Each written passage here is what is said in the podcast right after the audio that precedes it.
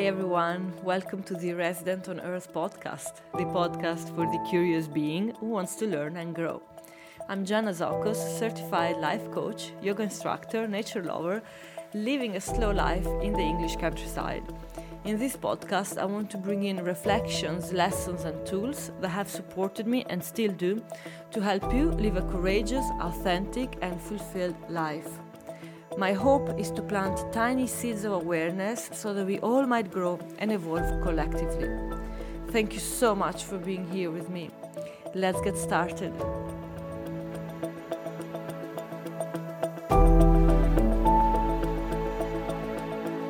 Hello, my friends. Welcome back. Welcome to another episode of the Resident on Earth podcast. Today is episode number six wow, it's been over a month already since I've started this podcast journey, I can say, and um, I'm very, very happy with it. I'm having so much fun recording this for you, and I really, really hope you're finding this helpful and useful. So, thank you very, very much for listening. As always, today I um, want to talk about something that is very, very dear to me, a topic that I um, I find very important to talk about, and that's the inner critic. It's this voice that very often takes the lead and makes tasks, and I can say life in general, much harder. Very often it does so by standing as an obstacle between where we are and where we want to go, our goals and dreams, etc., etc. So I see it as an internal chatter that holds ourselves back, the voice of self doubt. And for some of us, it shows around professional life or around our role in relationships or around appearance and body image, around our creative endeavors. And you know, it becomes literally a background noise we live with. Now, think of all the fulfillment and joy that is not experienced because of this inner voice. So, what can we do with this voice? Can we get rid of it? How? Well, we can't really. But what we can do is learning how to live with it, is learning how to deal with it, not being held back by it, but acknowledging it, hearing it. And what we really want is not to take any direction from it. So imagine driving a car and this inner critic is sitting right there next to you on the passenger seat. So you know exactly where you're going and why. And the critic will come up with some sentences, you'll hear and acknowledge them, and you're still gonna drive towards your destination. And since we can't leave the inner critic on the side of the road, what we can do is learning how to deal with it and work effectively with it. We want to quiet this voice, not to eliminate it, not to banish it, because we can't. Now, I want to list to you some of the qualities of this voice, and you might relate to some of them. I personally do relate to quite few of these ones. And this voice can be harsh, rude, and mean you know, things that you probably wouldn't even say to a person you love. And also, this voice can be binary it's either black or white. There's no room for gray. You're either an amazing friend or a horrible one. You're either beautiful or ugly, either awesome or pathetic, either fun or boring. You see, there's no room for gray. There's no room to consider complexity of a circumstance or an event. And is also a voice that sounds like a broken record. Usually, the statements the inner critic comes up with are always the same. And they are irrational but persistent. You know, we know that very often this voice is irrational, yet it still has power over us. It's the voice that says that you aren't ready, which translates as you need more experience, you need more qualifications, you need to learn more, you need to study more, you need to know more, you don't know enough, etc. And sometimes this voice is inspired by the critical people in your life, and you may hear echoes of a critical parent, a sibling, or a boss, and so on. These are some of the ways that the inner critic shows up. And you know, you might ask, but what if I'm actually not qualified and not ready? What if this voice is realistic rather than critic? And absolutely, this is a question that I've been asking myself a lot in the past.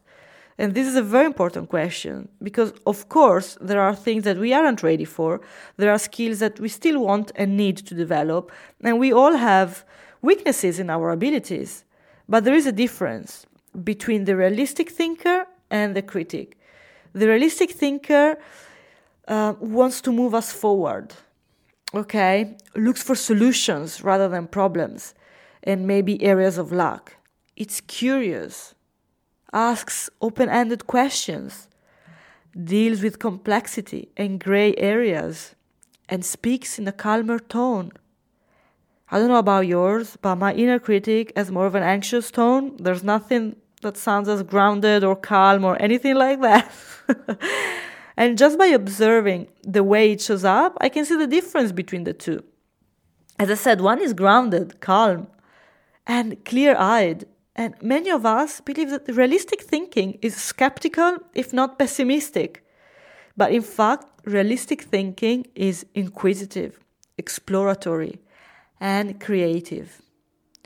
And now it comes natural to question so, why do we have inner critics? Well, we are hardwired for it. This is how our brain works, and the inner critic is an expression of the safety instinct in us. And it wants to keep us safe from emotional risk and from emotional exposure. And it's not going to do it by being very kind either. it's not going to tell you not to write that book. It's going to tell you you have nothing new to offer.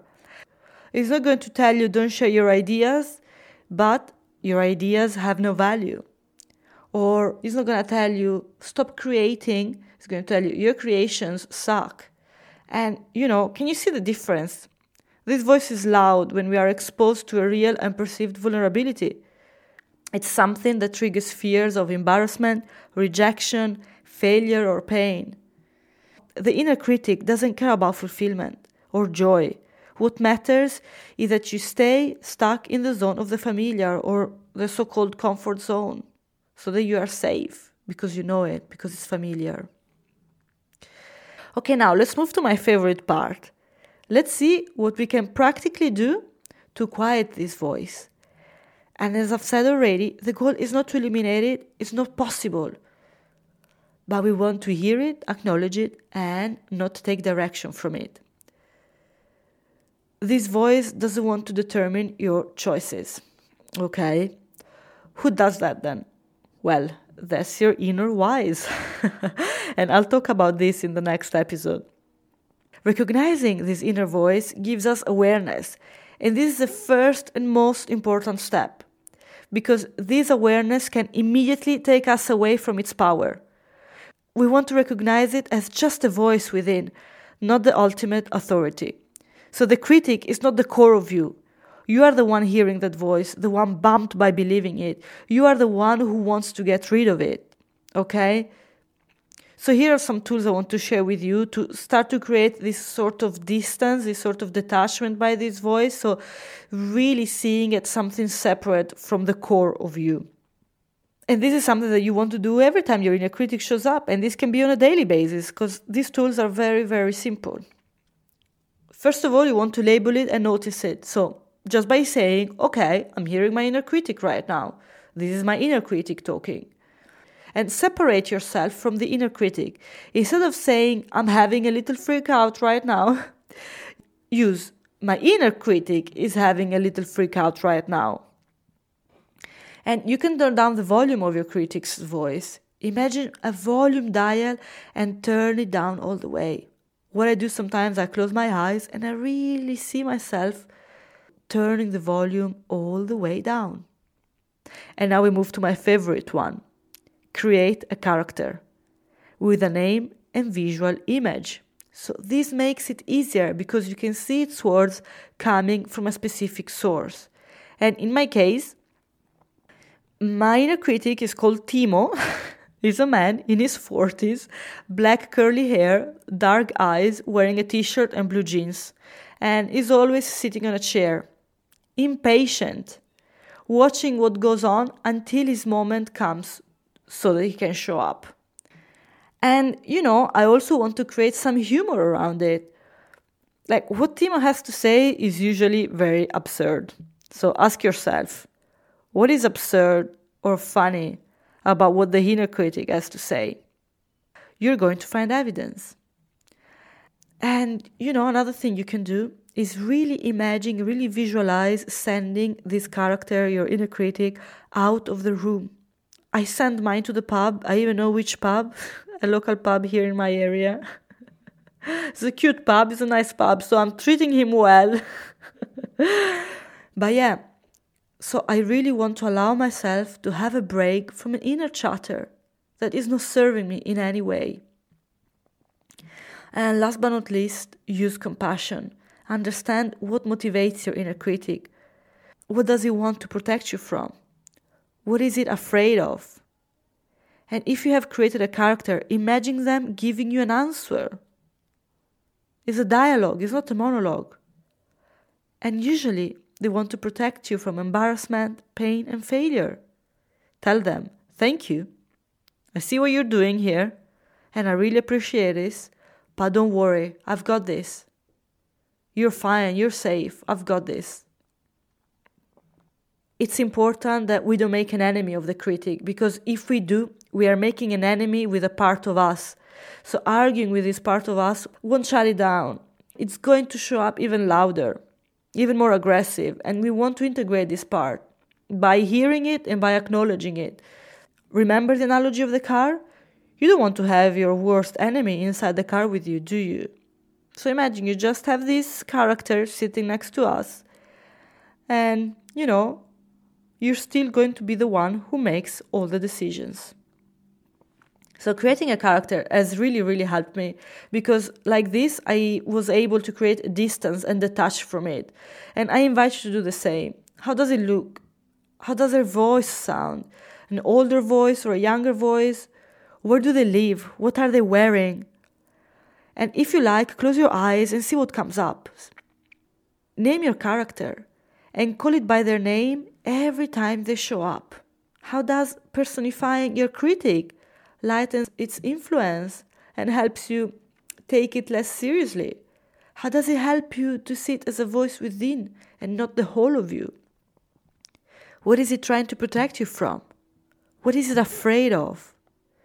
What is it trying to achieve by saying that to you? And you will see that slowly, slowly, your relationship with the critic will begin to change. And you will see that their intention is good. They want to keep you safe but they're doing that by keeping you stuck. And you know, this awareness is ongoing. These are practices for forever. You know, the inner critic is going to adapt. As we change, as we adapt, the inner critic will also do. And yes, this is it for today. Thank you, my friends. Let me know the name of your inner critic if you like, and maybe we can send them together to the pub with mine, with Timo, or maybe to a wine bar. Thank you for listening. Till next Thursday, have a good week. And today, considering the topic more than ever, remember to trust yourself, love yourself, and speak kindly to yourself.